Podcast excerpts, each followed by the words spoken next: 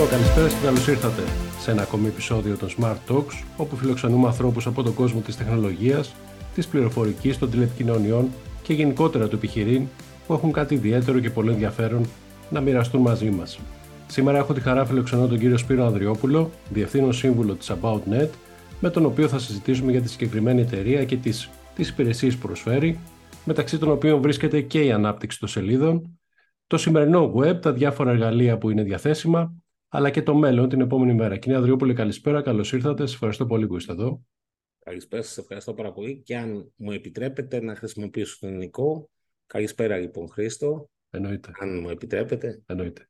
Οπότε, μιλήστε μας για την AboutNet, την πορεία της στην αγορά και τις υπηρεσίες που προσφέρει. Ποια η γενικότερη φιλοσοφία σας ως, ως επιχείρηση και η γενικότερη της στόχευσής σας? Είναι μια φυσιολογική επιχείρηση που γεννήθηκε σαν ένα παιδί. Γεννήθηκε ένα παιδί το μακρινό δύο χιλιάδες, ένα μωρό, πέρασε όλες τις εφηβικές, τις παιδικές εφηβικές αρρώστιες και μπορώ να πω πλέον ότι είκοσι τρία χρόνια μετά, αισίως είκοσι τέσσερα, φτάνουμε πλέον, ε, είναι μια εταιρεία η οποία έχει ενηλικιωθεί, παραπάνω από μεσήλικα θα την πω εταιρεία για το κομμάτι τέλος πάντων της τεχνολογίας και της συγκεκριμένης στην οποία ασχολούμαστε, όπου ουσιαστικά έχουμε μεγαλώσει, η τεχνολογία έχει αλλάξει. Ξεκινήσαμε το μακρινό δύο χιλιάδες, όπου ξεκινήσαμε μόνο με κατασκευή στους σελίδων, όπου τότε οι πελάτες μας λέγανε πόσοι έχουν σύνδεση στο ίντερνετ, τι να την κάνουμε την ιστοσελίδα ή οτιδήποτε άλλο.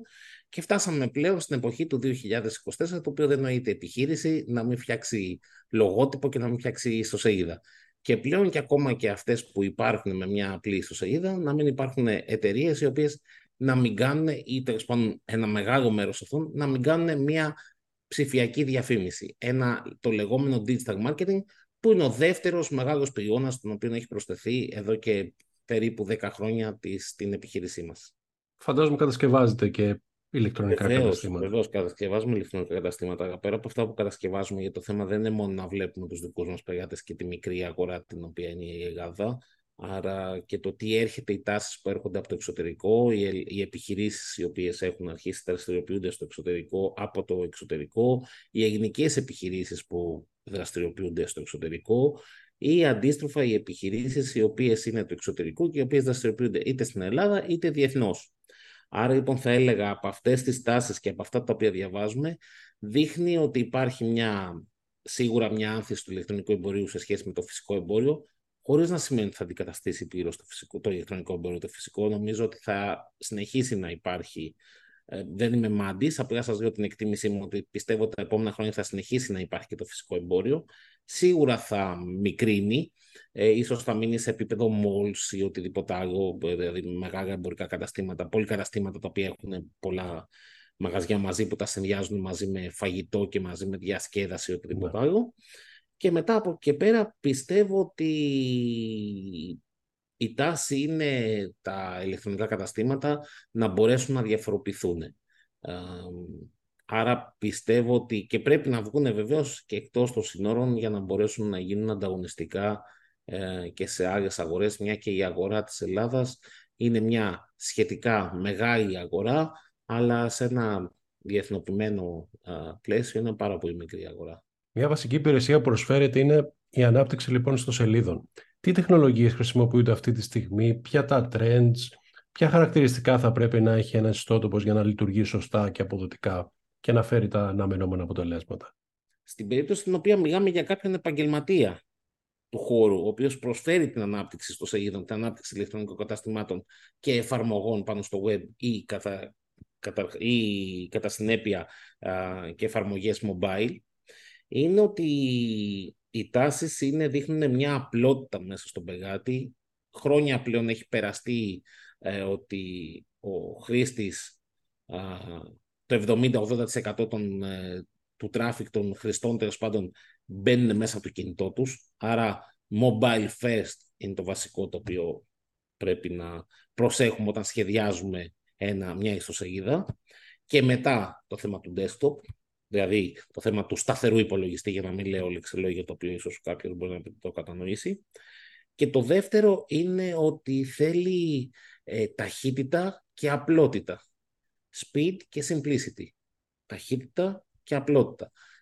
Να είναι γρήγορο το site, ο χρόνος του είναι περιορισμένος, έχει πάρα πολλά ερεθίσματα και απλότητα, το site πρέπει να είναι απλό. Η πληροφορία που θέλει να πάρει ή το προϊόν που θέλει να αγοράσει πρέπει να του δοθεί με εύκολο τρόπο. Αν μπει μέσα σε ένα site, σε ένα ηλεκτρονικό κατάστημα και αρχίζει και ψάχνει δεξιά, αριστερά, στα μενού, που βρίσκεται το συγκεκριμένο προϊόν και πατάει μέσα το προϊόν, πατάει την κατηγορία, πατάει την υποκατηγορία, πατάει την υποκα... υποκατηγορία, μπαίνει μέσα στο προϊόν και μετά πρέπει να πατήσει για, τα... για να δει μέσα τα... την περιγραφή και οτιδήποτε άλλο. Το χρήστη τον χάσαμε, κουράστηκε.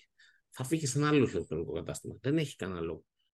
Βάσει και αυτών λοιπόν υπάρχουν πράγματα που βλέπεις να κάνουν λάθος οι διαχειριστές των σημερινών ιστοσελίδων στη λειτουργία τους, στα χαρακτηριστικά που προσφέρουν ή λανθασμένες αντιλήψεις που ενδεχομένως βλέπεις και από τους πελάτες ως την ανάπτυξη και λειτουργία σε αυτό που σου ζητάνε και μπορεί να είναι λάθος. Υπάρχουν κάποια σημεία που χρειάζονται προσοχή.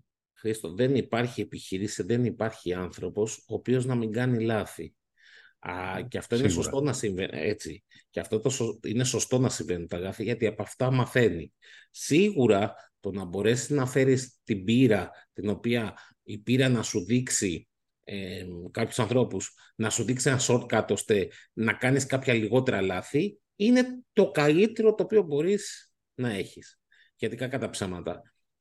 Τα λάθη είναι, μπορούν να διορθωθούν ή από ανθρώπους με πολύ καλή κατάρτιση ή με ανθρώπους οι οποίοι πραγματικά έχουν μια πείρα. Αν βρεις ανθρώπους που τα συνδυάζουν και τα δύο, είναι συνταγή την οποία την κρατάς πετυχημένη εκατό τοις εκατό. Οπότε λοιπόν, ναι, γίνονται λάθη. Δεν με πειράζει, εγώ δεν πιστεύω ότι είναι κακό το να γίνονται λάθη, ε, να μην στοιχίζουν πολύ τα λάθη. Και ακόμα και εμείς που εγώ είμαστε επαγγελματίες και ειδικοί, να ξέρεις, κάνουμε λάθη. Διότι έχουμε μια εντύπωση ότι ουσιαστικά υπάρχει η φόρμουλα η οποία πέτυχε στον τάδε πελάτη και η ίδια φόρμουλα θα, γίνει, θα πετύχει και στον άλλο πελάτη. Λάθη κάνουνε και οι επιχειρηματίες και οι υπεύθυνοι marketing και οι υπεύθυνοι σχεδιασμού ιστοσελίδων κάνουν. Το θέμα είναι ο πόσο γρήγορα μπορούν να το αντιληφθούν και πόσο γρήγορα μπορούν να το αλλάξουν, να το διορθώσουν, μέχρι να γίνει ένα άλλο καινούριο λάθος. Αν γίνεται συνέχεια το ίδιο λάθος, για μένα εκεί είναι το μεγαλύτερο λάθος, εκεί υπάρχει πρόβλημα. Να κάνεις λάθη και να βελτιώνεσαι είναι θεμιτό, λογικό και πραγματικά είναι αναγκαστικό.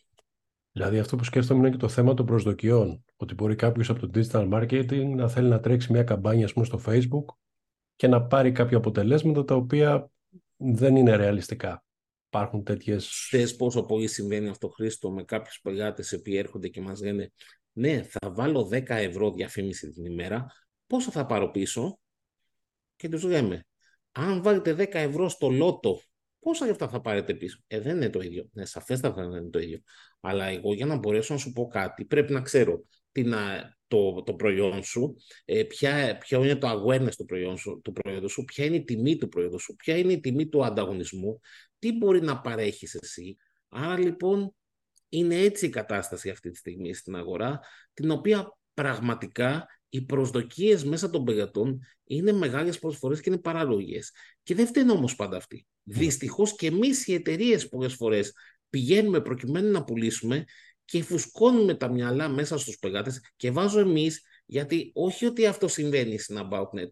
Ε, αυτή τη στιγμή εγώ δεν συζητάω μόνο σαν AboutNet. Συζητάω σαν ένας άνθρωπος ο οποίος είναι το οποιοδήποτε κλάδο. Τι πιο εύκολο να βγάλω τον εαυτό μου απ' έξω και να πω ότι οι άλλοι που κάνουν αυτό, εγώ σου λέω όλοι, γιατί όλοι αυτή τη στιγμή είμαστε υπεύθυνοι. Αν δεν συνεννοηθούμε όλοι μαζί, οι άνθρωποι του κλάδου, να μπορέσουμε να σοβαρευτούμε για να μπορέσουμε να δίνουμε σωστές πληροφορίες μέσα στους πελάτες. Πηγαίνουμε και φυσκώνουμε λοιπόν τα μυαλά και τους λέμε, με ένα ευρώ θα βγάλεις δέκα, με ένα ευρώ θα βγάλεις είκοσι, με ένα ευρώ τριάντα. Ή έλα να σου δείξω τον τάδε πελάτη που εγώ του τρέξα μια καμπάνια και την έκανα με ένα ευρώ, του φέρα σαράντα πενήντα. Αυτό ας πούμε εμείς, προσωπικ... εμείς σαν εταιρεία, Ε, σαν AboutNet, δεν το κάνουμε ποτέ. Δεν έχουμε βγάλει ποτέ μια διαφήμιση με ένα case study. Δεν έχουμε βγάλει ποτέ, δεν επικοινωνούμε. Γιατί δεν θέλουμε να δημιουργήσουμε μια προσδοκία σε έναν πελάτη, τον οποίο δεν είναι η ίδια περίπτωση. Ακόμα και να πουλάει το ίδιο αντικείμενο. Αυτή τη στιγμή λοιπόν υπάρχουν στην αγορά διάφορα εργαλεία που δίνουν τη δυνατότητα ανάπτυξης μιας ιστοσελίδας μέσα από μια υπηρεσία που είναι εύκολη στη χρήση και δεν απαιτεί γνώση κώδικα. What you see is what you get, που λέμε. Αυτό που που βλέπεις είναι αυτό που θα πάρεις στο τέλος. Mm-hmm. Θα πρέπει μια επιχείρηση να επιλέξει αυτή την οδό ή να έρθει σε μια εταιρεία όπως η δική σας, σε έναν ειδικό, ή να το κάνει μόνη της μέσα από αυτές τις πλατφόρμες. Όλα είναι θεμιτά. Είναι καλό αν μια επιχείρηση θέλει να κάνει, είναι πολύ μικρή ή νομίζει ότι ο, ο ιδιοκτήτης έχει το χρόνο και θεωρήσει ότι δεν έχει δουλειά να κάνει. Αν δηλαδή καθίσει με τη δουλειά του και ασχοληθεί περισσότερο να το κάνει αυτό το πράγμα, τότε ναι, μια χαρά είναι τα εργαλεία αυτά, τα έτοιμα, τα οποία μπορείς να φτιάξεις κάτι. Αν έχει όμως μια απέτηση, ένα όραμα για κάτι πιο επαγγελματικό, τότε αναγκαστικά πρέπει να πάει σε μια εταιρεία. Είναι τόσο απλά τα πράγματα. Δεν σημαίνει ότι, ότι είναι κακό αυτό το οποίο θα πάνε να φτιάξουν από τα site αυτά, τα πιο έτοιμα, τέλος πάντων, να το πω, που είναι το what you see is what you get, πατάς πέντε κουμπιά και υποτίθεται δημιουργείται το site σου. Όχι, απλά μην έχεις απαιτήσεις, θα σου πάρει κάποιο χρόνο, το αποτέλεσμα μπορεί να μην είναι επαγγελματικό και μπορεί τελικά πάλι να μην κάνεις δουλειά.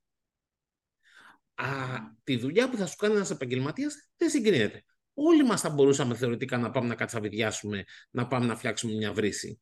Έλα όμως που θα ταλαιπωρηθούμε και στο τέλος πάλι η βρύση μπορεί να στάζει. Δεν είναι κακό. Αυτοί οι οποίοι το επιθυμούν, εφόσον είναι μικρές επιχειρήσεις, πολύ μικρές επιχειρήσεις και θεωρούν ότι πρέπει να ξεκινήσουν από ένα τέτοιο, είναι θεμιτό. Οπότε είναι καλό όλα τα στάδια να υπάρχουν, είναι επιλογή του κάθε επιχειρηματία και είναι σωστό να υπάρχουν όλες οι επιλογές. Να μπορέσουν να μπουν και αυτοί οι οποίοι δεν θέλουν να πάνε σε μια εταιρεία και θέλουν να το κάνουν μόνοι τους, και ό,τι γίνει, αλλά και αυτοί που θέλουν να πάνε σε μια εταιρεία. Γενικότερα νομίζω ότι είναι και θέμα budget, δηλαδή το perception δηλαδή, που έχει κάποιος για το budget που θα χρειαστεί να δώσει. Εκεί τι χρειάζεται να δώσει κάποιος σε μια εταιρεία όπως η δική σας? Υπά... Εν τω μεταξύ υπάρχουν προγράμματα, δεν ξέρω, ΕΣΠΑ ή οτιδήποτε άλλο, τα οποία μπορεί να χρησιμοποιήσει για να έρθει σε εσάς και να καλύψει ένα μέρος του κόστους. Ωραία. Πολύ σωστή ερώτηση. Ξεκινάμε λοιπόν με το εξής. Θέμα budget. Οι υπηρεσίες αυτή τη στιγμή τις οποίες θέλουμε, και πά, πάω επειδή ο καθένας μπορεί να, έχει, να σκέφτεται με το δικό μας επάγγελμα και να πει δεν καταλαβαίνω εγώ τη διαφορά. Λέω ένα παράδειγμα, ας πούμε, θες έναν δικηγόρο να σου χειριστεί μια υπόθεση. Μπορείς να βρεις δικηγόρο με ένα ευρώ, μπορείς να βρεις και τον μεγάλο δικηγόρο με χίλια ευρώ. Θες να πας σε έναν γιατρό, μπορείς να βρεις έναν γιατρό που κάνει ένα ευρώ η επίσκεψη και έναν γιατρό που κάνει εκατό ευρώ. Δεν είναι ότι υπάρχει από το ένα ως εκατό και δεν υπάρχει τίποτα στον διάμεσο. Υπάρχουν πολλά ενδιάμεσα. Δεν σημαίνει ότι είναι κακός ούτε αυτός που παίρνει ένα ευρώ, ούτε αυτός που παίρνει εκατό ευρώ. Ο καθένας έχει κάποιες διαφορετικές προδιαγραφές για να μπορέσει να σου δώσει αυτό το ποσό. Και το οποίο, εφόσον μπορεί να το αιτιολογήσει, εσύ αποφασίσεις σαν καταναλωτής τι θέλεις ή σαν οποιοδήποτε πελάτης, τι θες να δώσεις. Άρα λοιπόν θέμα budget για μένα δεν υπάρχει στην αγορά. Διότι αυτή τη στιγμή, επειδή είμαστε σε μια ελεύθερη, ανοιχτή οικονομία και το δικό μας επάγγελμα είναι ελεύθερο και ανοιχτό, μπορείς να βρεις τιμές πραγματικά, σου μιλώ, πολύ διαφορετικές. Άρα, αναλόγως τι θα σου προσφέρει κάθε εταιρεία, τι πείρα έχει, τι χρόνο παράδοσης, τι after sales service έχει ή το οτιδήποτε άλλο, χρεώνει την αντίστοιχη υπηρεσία της. Πάμε τώρα στην ερώτηση την οποία ουσιαστικά με ρώτησες όσον αφορά το δεύτερο σκέλος με το ΕΣΠΑ. Δόξα ο Θεός, αυτό το πακέτο που λέγεται ΕΣΠΑ, Ταμείο Ανάκαμψης ή οτιδήποτε άλλο ή Αναπτυξιακός, ό,τι και να έχει βγει σχεδόν αυτή τη στιγμή που υπάρχει σε πρόγραμμα επιδότησης, ακόμα και της δημιουργίας νέας επιχείρησης του ΑΕΔ ή της γυναικείας επιχειρηματικότητας που έχουν βγει κατά διαστήματα, που δεν είναι κάποια πολύ σχετικά μικρά ποσά, τέλος πάντων, έχουν μέσα την κατασκευή ιστοσελίδας, ηλεκτρονικού καταστήματος και το θέμα της προώθησης στο διαδίκτυο. Άρα όλα τα πακέτα τα οποία έχουν βγει αυτή τη στιγμή στην αγορά, λόγω που υπάρχουν αυτή τη στιγμή στην αγορά για το ΕΣΠΑ ή για τις οποιασδήποτε χρηματοδοτήσεις, όλα περιλαμβάνουν χρηματοδότηση μέχρι και ενενήντα τοις εκατό, αναλόγως το πρόγραμμα, χρηματοδότηση από τριάντα με σαράντα τοις εκατό μέχρι και ενενήντα τοις εκατό χρηματοδότησης και για αυτό το πράγμα. Άρα η απάντηση είναι ναι. Και μάλιστα στον κορονοϊό, να πω και κάτι, στον κορονοϊό υπήρξαν και προγράμματα με εκατό τοις εκατό επιδότηση για να φτιάξουν ηλεκτρονικά καταστήματα επιχειρήσεις λιανικής, οι οποίες δεν είχαν φτιάξει πριν ηλεκτρονικό κατάστημα. Γενικότερα, όπως είπες και εσύ, σήμερα υπάρχουν πάρα πολλές εταιρείες και επαγγελματίες που υπόσχονται σχετικές υπηρεσίες, από την ανάπτυξη μιας ιστοσελίδας μέχρι το hosting, το marketing, το digital marketing κτλ. Πώς θα επιλέξει κάποιος τον κατάλληλο συνεργάτη? Θα πω καταρχάς ότι το να διαλέξει τον κατάλληλο συνεργάτη δεν είναι μόνο στη συγκεκριμένη δουλειά. Αυτό είναι σε όλες τις δουλειές. Δηλαδή, σημαίνει ότι όταν αποφασίσεις να πας να χτίσεις ένα σπίτι, πώς θα διαλέξεις τον κατάλληλο μηχανικό, πώς θα διαλέξεις τον κατάλληλο εργοδηγό, πώς θα διαλέξεις τον κατάλληλο εργάτη, πώς θα διαλέξεις τον κατάλληλο μπογιατζή ή οτιδήποτε άλλο. Άρα λοιπόν αυτό το έχουν ζήσει όλοι οι επιχειρηματίες, είτε σαν επιχειρηματίες είτε σαν καταναλωτές. Ακόμα πώς θα διαλέξεις και τον καλύτερο υπάλληλο, τον οποίο θες να πάρεις τέλεχος ή υπάλληλο για την εταιρεία σου. Άρα λοιπόν νομίζω ότι δεν θέλουν τόσο πολύ χρήστο καθοδήγηση, γιατί όλοι στη ζωή τους το έχουν καταλάβει αυτό το πράγμα.